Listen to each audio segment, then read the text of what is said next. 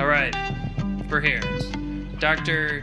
June Chun. Yes, I psychiatry right. resident. I said it right. Only 23 episodes it took me to figure out how to say your name, and we've been friends what now for like 20 something months, well, maybe longer than that. Uh, 21. Yeah, about 21. We're about close to two years through residency, right? yeah. Yeah. So, reminder to all the listeners: we're uh, psychiatry residents. We're in our second year. Um, we have to complete four years of psychiatry residency before we're actually psychiatrists. we're on our way. Um, so we are doctors of medicine. I think that's important to point out. We did both go to medical school, but still um, not making that big crazy money as normal attending doctors would. We're poor. We're resident physicians. If you've ever seen the episode like Scrubs, that TV show, we're living that life in the psychiatry realm. Maybe we should make a psychiatric Scrubs edition. I don't know. You're gonna be a movie star, Logan. I hope not. For now, I just want to focus on a podcast. So I enjoy this way more. Just a podcaster and a doctor for now, huh? And well, I guess YouTuber, we're filming as well. We're, we're kind of a big deal. That's right. All right, let's get into it, bro. So this episode is talking about the importance of exercise, okay? And and I just want to kind of have a nice conversation, um, anecdotal, and also so a little bit of science. This is really really personal to me. So, you know, I've shared with you that I had a manic episode. That's my first engagement with the mental health system. Um, I was in Torrington, Connecticut, Charlotte Hungerford Hospital. Um, maybe 10 minutes from where I grew up is where I had an inpatient psychiatric stay for about five days. Now, uh, if you've never been to Northwestern Connecticut, um, it's a rural area where I grew up, uh, rolling hills, very scenic. It was a great place to grow up.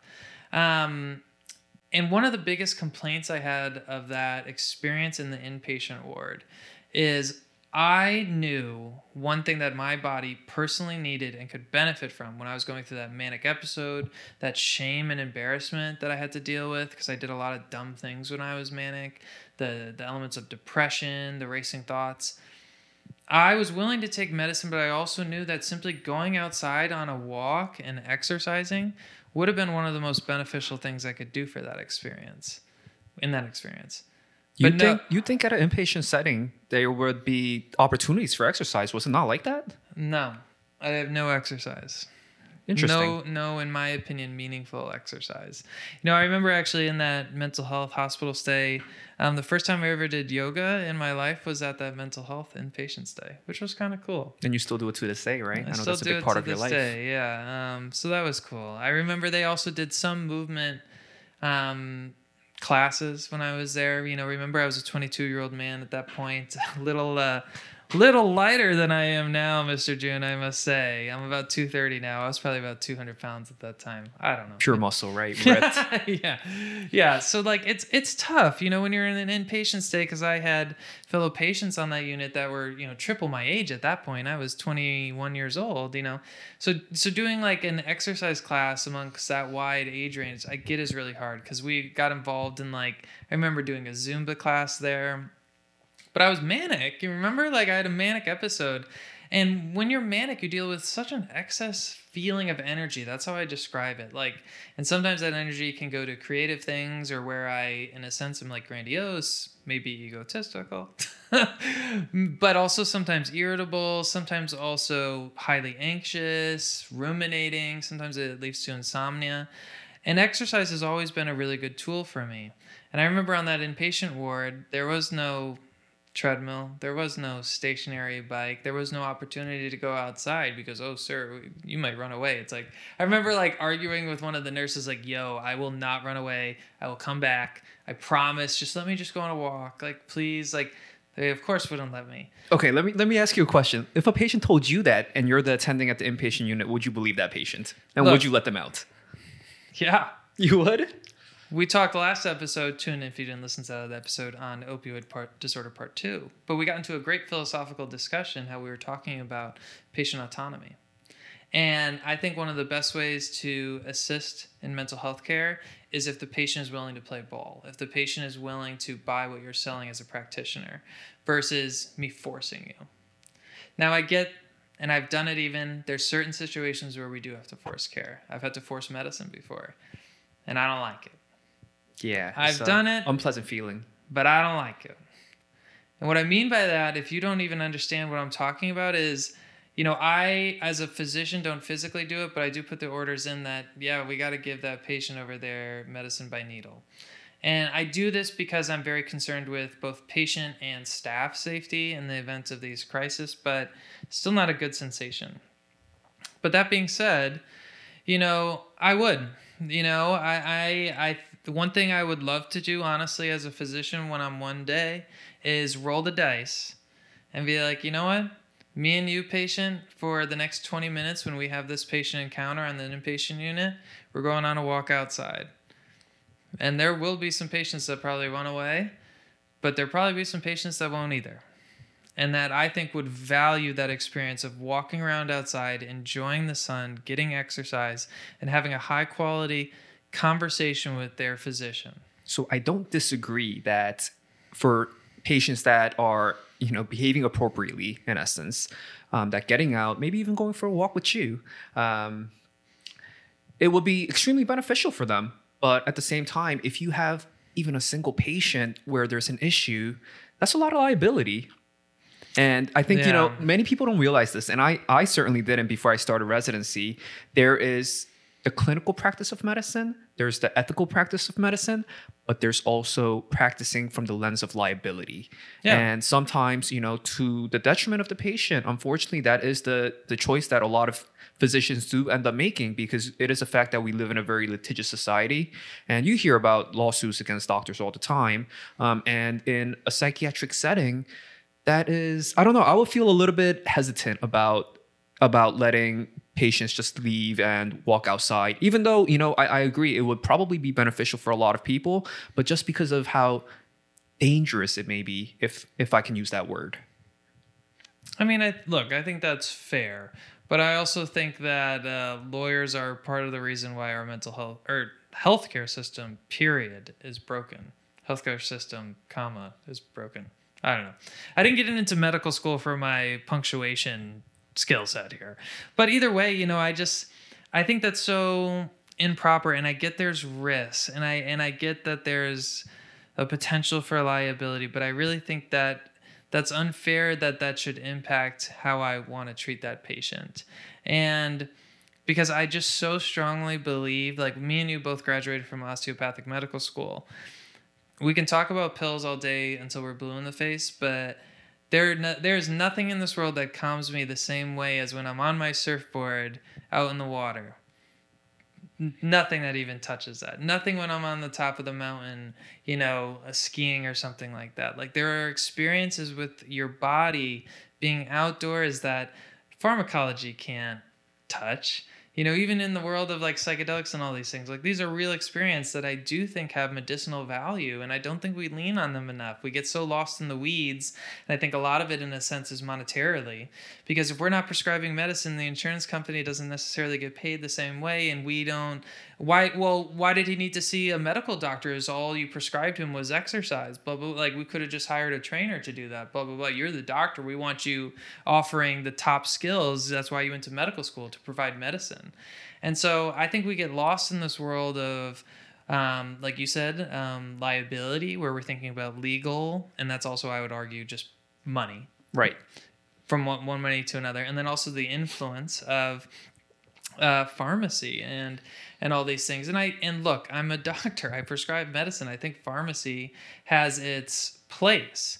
Um, but not always. And I feel feel like a lot of times we ignore. Like I think that my mental health experience on that inpatient psychiatric ward would have been radically, radically different, and my attitude towards the mental health system would have been different if I could have gone for a walk in the woods um, and engage with the mental health treatment in a different way. And why I bring this up, um, June, is so I couldn't go outside, right? And the unit at the Charlotte Hungerford was not big. This is a small community hospital in rural Connecticut. So what I would do in those stupid little, you know, hospital socks with the grip on the bottom, I would like sometimes run the hallways and I get yelled, you can't do that. So I would just walk back and forth, literally for like pacing all day and they thought I was like psychotic, which arguably maybe I still was a little bit because I was at the tail end of uh, manic episode. But like a lot of it, I remember I like was just trying to like clear my mind in a sense, just walk, just exercise, And I was getting more annoyed and irritated because they kept asking me like if I'm okay, and it's like n- I'm actually not okay because you don't even let me go exercise and do anything, and this is the next best thing. And it was extremely frustrating. And it was actually a big reason of why I even got in this business in the first place of going to medical school. Because I want to be in a position of influence and power and be like, yeah, no, that that experience, although it saved my life, it could be improved greatly. And why can't we talk about using resistance training when a patient is highly agitated and irritable? Like you brought up a patient that you said yeah but like what if there's a patient who's not behaving well who is is maybe doesn't warrant going on that walk with a physician? And what i would counter it's like yeah but maybe they would be better behaved if they could go exercise for 30 minutes and like get out some of that energy. It's like I get there's risk, and like so I have seen some units that have some outdoor spaces with like basketball courts, but like how come that isn't measured to the same capacity as oh did they take their medicine last night? Did they take a shower? Are they doing their normal activities of daily living? Like why aren't we measuring exercise? And why aren't we really trying to prescribe exercise the same way that we prescribe our ssris our mood stabilizers or antipsychotics well, Logan, I don't think that's a you know that's an that's a issue that's up to the physician per se, um, and the reason is because I mean, in many facilities that we work at, whether we can um, safely let a patient go outdoors is more due to the the policy of the hospital and the system that we're working mm-hmm. in at the mm-hmm. time. Um, because, and I just want to preface what I'm about to say with uh, with the fact that um, you know, when I say that I wouldn't feel comfortable letting a patient go outside, that's only under the circumstance that there's no uh, safe way that's provided within the structure of the hospital for me to do that. Um, because there are many places, um, and, and, we've both worked right. at, like, you know, for example, like a state psychiatric hospital where patients are there for multiple months, sometimes maybe even a year or two at a time. Right. Um, those places, they have structure in place where, um, where patients can get outside, take a walk, maybe even go for a run in a safe and structured manner. Um, there's supervision, uh, there's gated fences. I mean, it almost sounds like a prison. Uh, right. It, in a way, it, it, kind of is, and it kind of does look like one. Um, we can do an episode on state prison, uh, state hospitals um, at another time. Freudian right. slip there. Right. Um, yeah, but Logan, I'm, I'm wondering, like, why? What exactly does exercise do for your mental health? Wonderful. What a segue. It's like you could read my computer from that side of this room, June. So, you know, in doing research for this episode, like if you search like how exercise influences um, mental health, you will just get inundated with studies and there are just have been like I was looking at studies where there's um, these meta-analysis with with over 128,000 participants.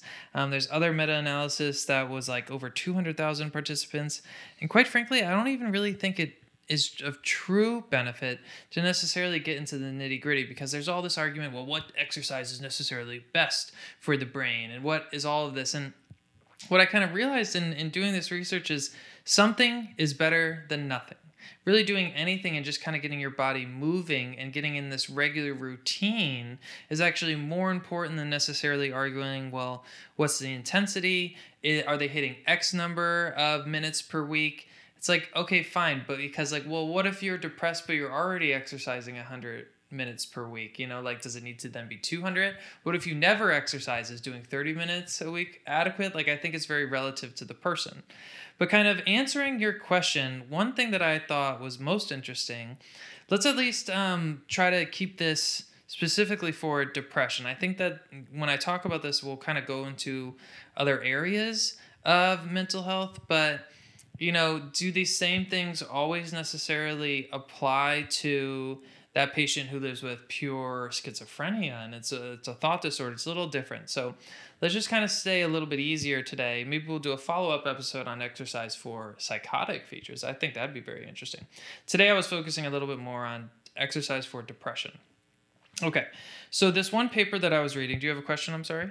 Nope, go ahead. I'm listening. This one paper that I was reading has really five mechanisms uh, for exercise that they think is impacting depression. And I think there was a few things I'd be curious to think that are missing here that I want to get your perspective.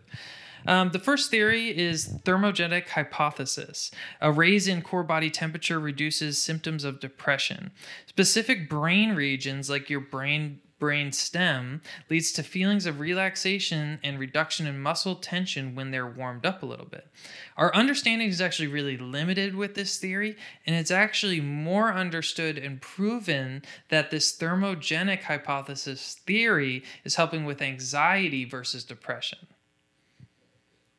But, you know, I would say, like, I don't think that anxiety and depression are by any means mutually exclusive, right? I think like so many people deal with both anxiety and depression, and a lot of times we're using the same medication, whether it's SSRI, SNRI, to treat both of these things. What do you think about this hypothesis? I am surprised and not surprised at the same time that there's uh, these hypotheses for explanations as to why exercise helps us feel better when we're depressed or anxious. Mm-hmm. Um, because for me, I, I don't know, I never even asked that question because for me, it just seemed like, of course it helps. I don't mm-hmm. need an explanation. Like, I know it works, I've done right. it myself. And it just seems intuitive. Um, but that's a very interesting theory. And it sounds like it would be extremely hard to scientifically prove. Right. Um, and that's actually what they're talking about a lot in these hypotheses because they'll be studying like mice, but it's like, is it ethical to ever try to do this on someone's brain? Like, I mean, I guess you there's ways to study what exact temperature of the brainstem it is, but it's expensive. Right, right. That's you, very interesting. This next hypothesis is is kind of interesting and I feel like a little more well accepted by culture, but then there's actually a lot of medical controversy around this the endorphin hypothesis okay? So endorphins are connected to like positive mood and well-being. I remember learning about this in medical school but a lot of times when we're measuring endorphins in the body we measure what's called peripheral endorphins okay? And, and how we measure those is we you know get blood draw from somebody from like somebody's arm right? Versus like can all of those endorphins necessarily pass through the blood brain barrier? And if you don't really have an understanding of what that is, it's the blood brain barrier only allows molecules of certain size to necessarily pass through that interface between what the blood and then the brain, um, CSF, and other fluid is up there, uh, cranial spinal fluid. Okay. Um, so are central acting endorphins the same as peripheral endorphins? Are these all the same that are released when we exercise? And I thought there was one very interesting point, like endorphins, um, like an opiate, an endogenous opiate, which means like something that your body, your body actually does produce some like things that hit on an opiate receptor. So if you give someone a naloxone injection, okay, which hits on that opioid receptor like we know about, and we can get into the pharmacology, but the runner's high is not blocked by that naloxone injection, which hits on a mu opioid receptor, okay, which is what we think, or I guess what we know, of course, what the like an opioid like morphine or heroin or fentanyl kind of hits upon. It helps with like opioid cravings. Um, kind of can take out some of that reward feeling because they think it, it works in hitting that with alcohol use disorder and also binge eating disorder, trichotillomania, people pulling out their hair, picking at their skin, even. We do use naloxone in these encounters, and it has limited evidence. But in this, the runner's high is not blocked by not blocked by a naloxone injection. I'm not gonna lie, you're kind of blowing my mind right now. Kind of weird. Because in medical school, that's like the one thing that we learn, right? Um, like when you're the, the, runner's high, when you're running a marathon, right. you get these endorphins. That's how you're able to overcome pain of running such long distances, and that's right. how you're able to sustain that positive emotion. Um, and we're kind of taught it. I mean, I thought it was presented as like the core, hard, you know, like solid truth. Um, but I guess it just right. goes to show that um, these theories that we kind of take for granted as the absolute truth, our understand our scientific understanding is changing all the time, and everything is up for discussion and debate. So in this case, I mean, if naltrexone doesn't take away the runner's high, I'm kind of inclined to say that maybe it's not right? It, it can't be opioids. Who knows? I mean um, the next hypothesis is a monoamine hypothesis and that's very familiar to us. You know monoamine is uh, the there's more than just this but the serotonin the dopamine the norepinephrine. This is mostly understood but even this has controversy that it's diminished in people who are depressed that is controversy. That's for another episode. But um, so these neurotransmitters increase in the plasma and in the urine following exercise. But kind of the same argument is said before. Is it the exact same impact in the brain? And they've actually measured this in mice. Um, however, they haven't, of course, measured it in humans because I don't think anyone's going to sign up to get their you know skull cracked open after they exercise to just get a serotonin level. Um, but what this one uh, paper was arguing is hopefully in the future, with less invasive neuroimaging techniques, hopefully future researchers can examine whether exercise leads to neurochemical changes in the brain produced after these um, exercise endeavors. Okay, so I think that one's the most like relevant, of course, to our world in mental health. Um, so the last two are actually really not um, physiologic in nature, but rather psychological in nature. And these are actually my favorite. Maybe I should have been a therapist. All right, psychological. That's my alleyway too. I'm excited. Yeah, yeah. And I guess we will offer therapy, but that seems to be actually more in the later half of our residency experience. It seems like right now we're really in the thick of like inpatient uh, pharmacology. Pharmacology. Um, okay. The distraction hypothesis. Physical activity serves as a distraction from worries and depressing thoughts.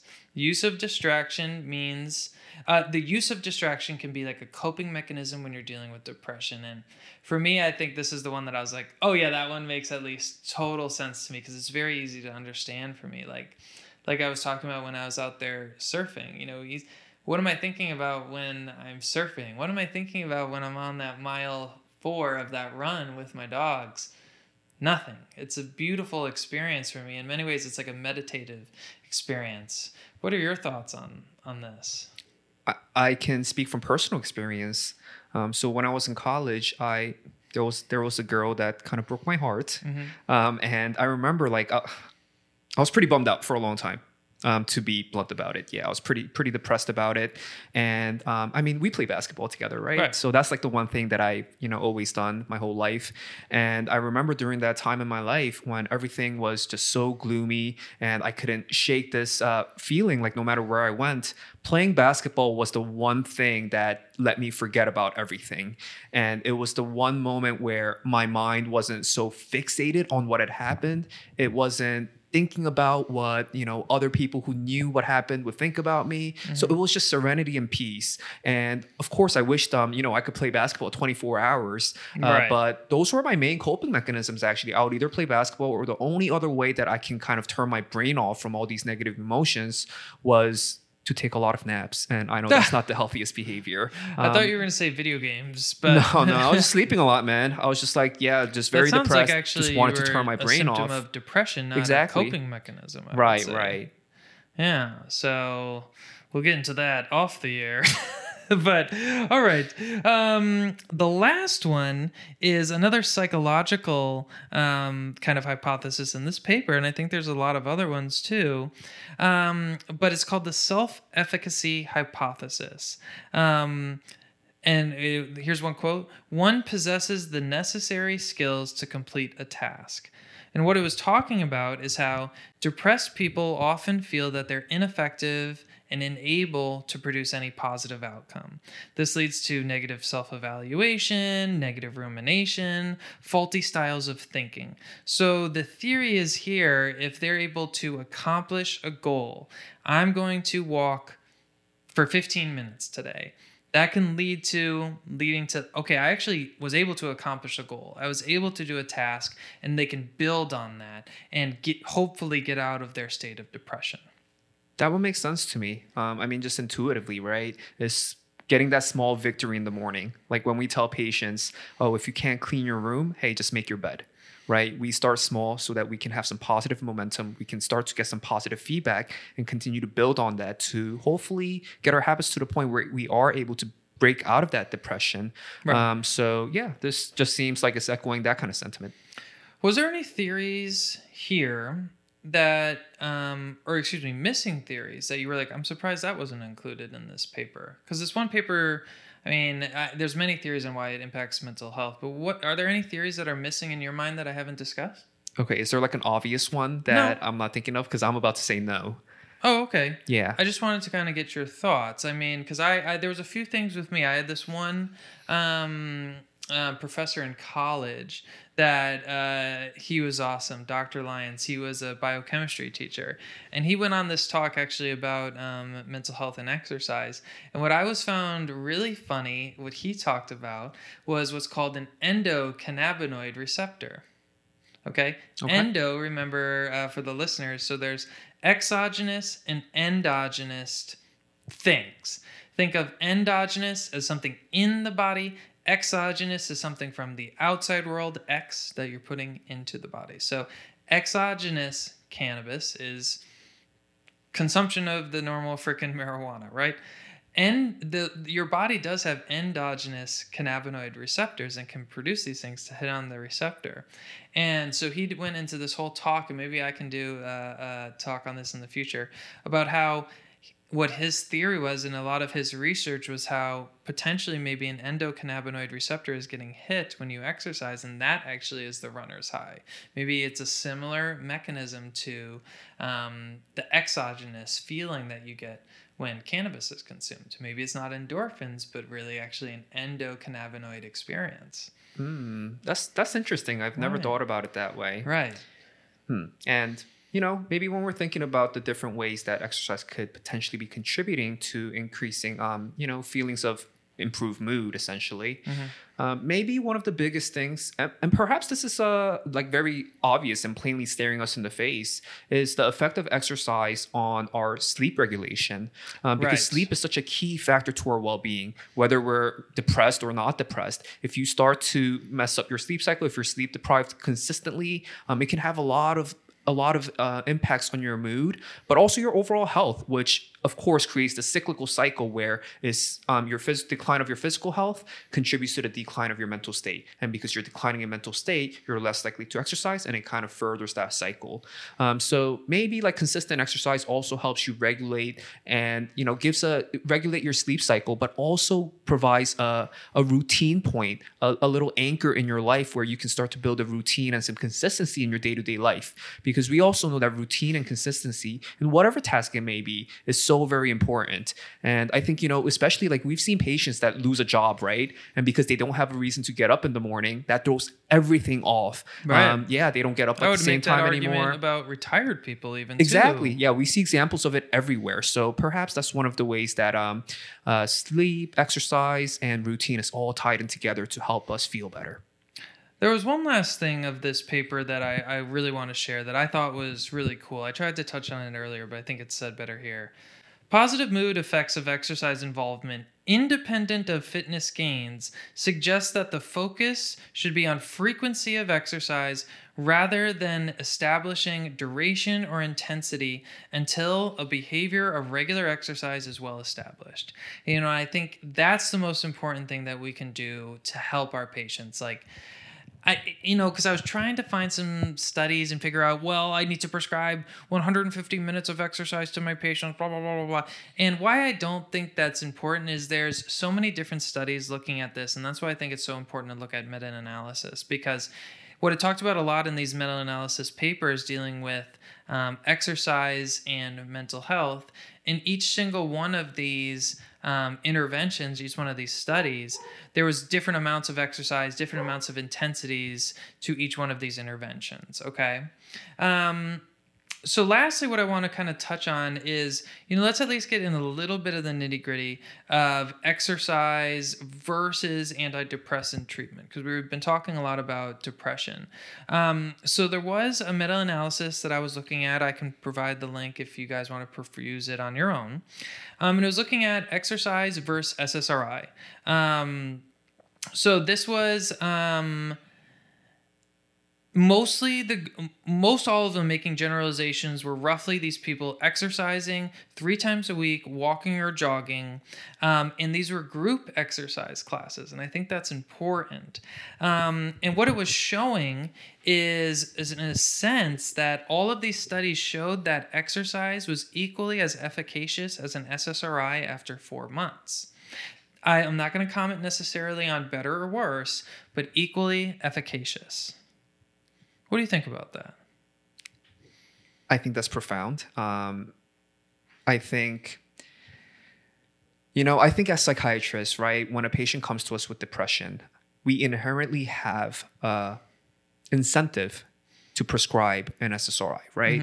Um, you go to the surgeon, he's gonna, you know, he's gonna want to cut on you. You go to the orthopedist, he's gonna say you have a broken bone, right? This is the the, the lens that we uh, see the world through. This is what we do on a day to day basis. So I think you know, there's many times where our first, um, you know, thought process is this person needs to be on an SSRI, and that's our um, inherent financial incentive as well. Um, but at the same time, like exercise is just as good as um, an SSRI, right? So in that sense, like I wish if if I could control things in the world, which I obviously can't, um, I would have I would prefer all my patients to just exercise because exercise is so much more than just um, just a relief from your anxiety or depression. Um, so, for example, like when you're exercising every day, that's also a mental workout that you're doing. You're getting up every single t- uh, day. Um, at the same time, you're making that commitment and getting to the gym or doing something. It doesn't even have to be to, to the gym, like Dr. Noone talked about. It can, you can just go on a walk for five minutes every day.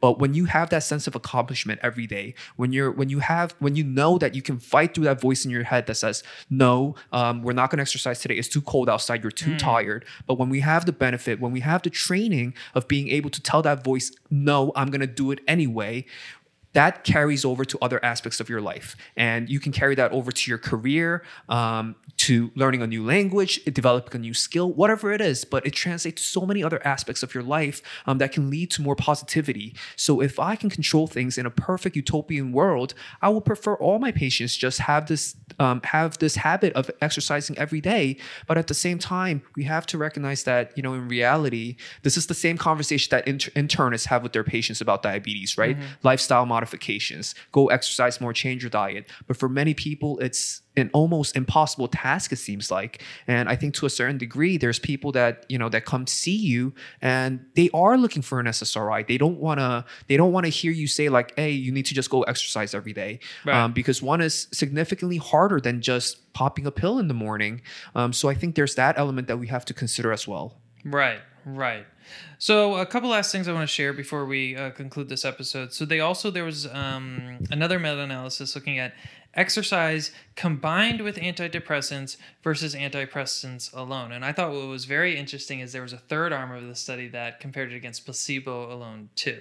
Because remember, placebo people actually do feel like they get better taking a placebo for depression, which I always think is hysterical. And it's like unethical for us or supposedly unethical for us to prescribe a placebo. I would argue it's not. And I actually do want to prescribe placebo one day and see if a patient gets better. Um, because I feel like sometimes people are so fixated on medicine. It's like, okay, well, I'll, I'll give you uh, this um, sugar Zac. it's just a sugar pill that's Prozac. Maybe they'd get better. And then they wouldn't have to deal with any of the side effects associated with Prozac. But um, so it looked at this study for depression, comparing exercise combined with antidepressants. Um, it actually, funny enough, didn't compare exercise with placebo. And actually, I misspoke. It did. It did. Um, so it was exercise with antidepressants, exercise. No, it didn't. It didn't. Exercise with antidepressants versus antidepressants versus placebo. Okay. And it was this meta analysis across 11 randomized controlled trials. And I feel like I always throw out this meta analysis term, but in my opinion, this is really the gold standard of medical research because it removes a lot of the bias. With one small study, you can certainly try to influence to get an outcome you want, versus meta analysis is collecting data from a bunch of different studies and trying to get a real conclusion across a big sample size. This was 11, 11 uh, studies, and all the studies but one, so 10 of the 11 studies, showed that patients who used exercise as an adjunctive treatment for depression showed a significant improvement in depression improvement after the exercise period, or that of the proportion of a clinical response larger than the exercise group or the control. Which I feel like is kind of, I think, where we should advocate the most. Like, it seems like the best treatment, especially for really profound depression, is a combination of both, like SSRI or maybe other acceptable antidepressant treatment with exercise. Right. So, you know, in essence, I guess the takeaway is whether you're on an SSRI um, or you're not on any kind of medication for depression, exercise is going to help you. It'll make you feel better. Certainly. Last thoughts is um, you know part of this study was actually looking at following these patients for quite some time. And it set people up in between um, this was uh, they had to do three to five sessions a week and report moderate intensity cardiovascular workout for four to 16 weeks during this time period. And it was looking at um, group exercise with supervision versus individual exercise habits. What do you think i'm about to say here I have no idea. Go for it, Logan. well, I think I wasn't surprised at all that people who do group exercise programs are actually more adherent to doing those treatments or tr- exercise sessions. Mm-hmm.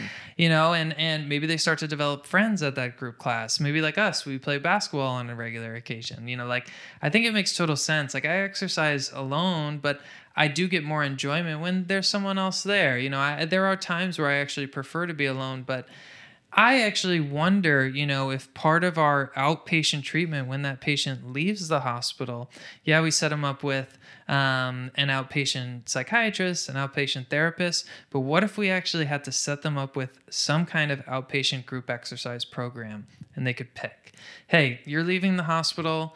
I know you've been through some shit this last five to 10 days that you've been here.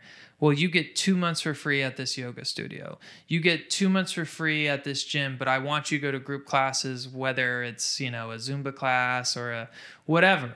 You know, like I think trying to build these communities around exercise, in my eyes, is the most effective mean to actually accomplish this goal.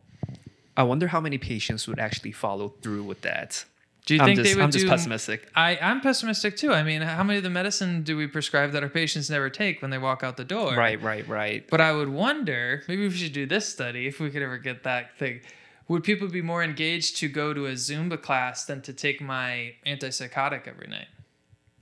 That would be a that would be an interesting study to look at. Right. But you know, the group the group uh, exercise totally makes sense because one, you have an accountability buddy essentially, right? Mhm. And also, I think uh, a factor that can't be understated is the fact that when you're participating in group exercise, you're also getting human interaction. I think one of the biggest issues with depression is that it leaves you prone to self isolation. Right. And we know uh, we it's pretty well documented that even small um, pretty superficial uh, human interactions, such as going to the grocery store and just saying hello or asking somebody like, "How much is this?" Even even an interaction such as that can help you feel better. So it doesn't come as a surprise to me, Logan. Well, if you have listened to 38 minutes of us babbling, just get some exercise. It's good for Hopefully, you. we convinced you. And we're not even talking. Well, I don't even want to get into intensity, duration. I want to focus on frequency. Try to get in the habit of doing something most days of the week. Right, and it does like like you said, Logan. It doesn't have to be anything intense. Even a couple of minutes. If um, you're somebody that's not used to exercising, hey, start off with a minute a day. That's okay. Right. You want to start building that positive momentum, and you want to get that exactly that sense of accomplishment every single day. And all we can do is start where we are and continue to build better towards a brighter future. Cheers. Let's end it there.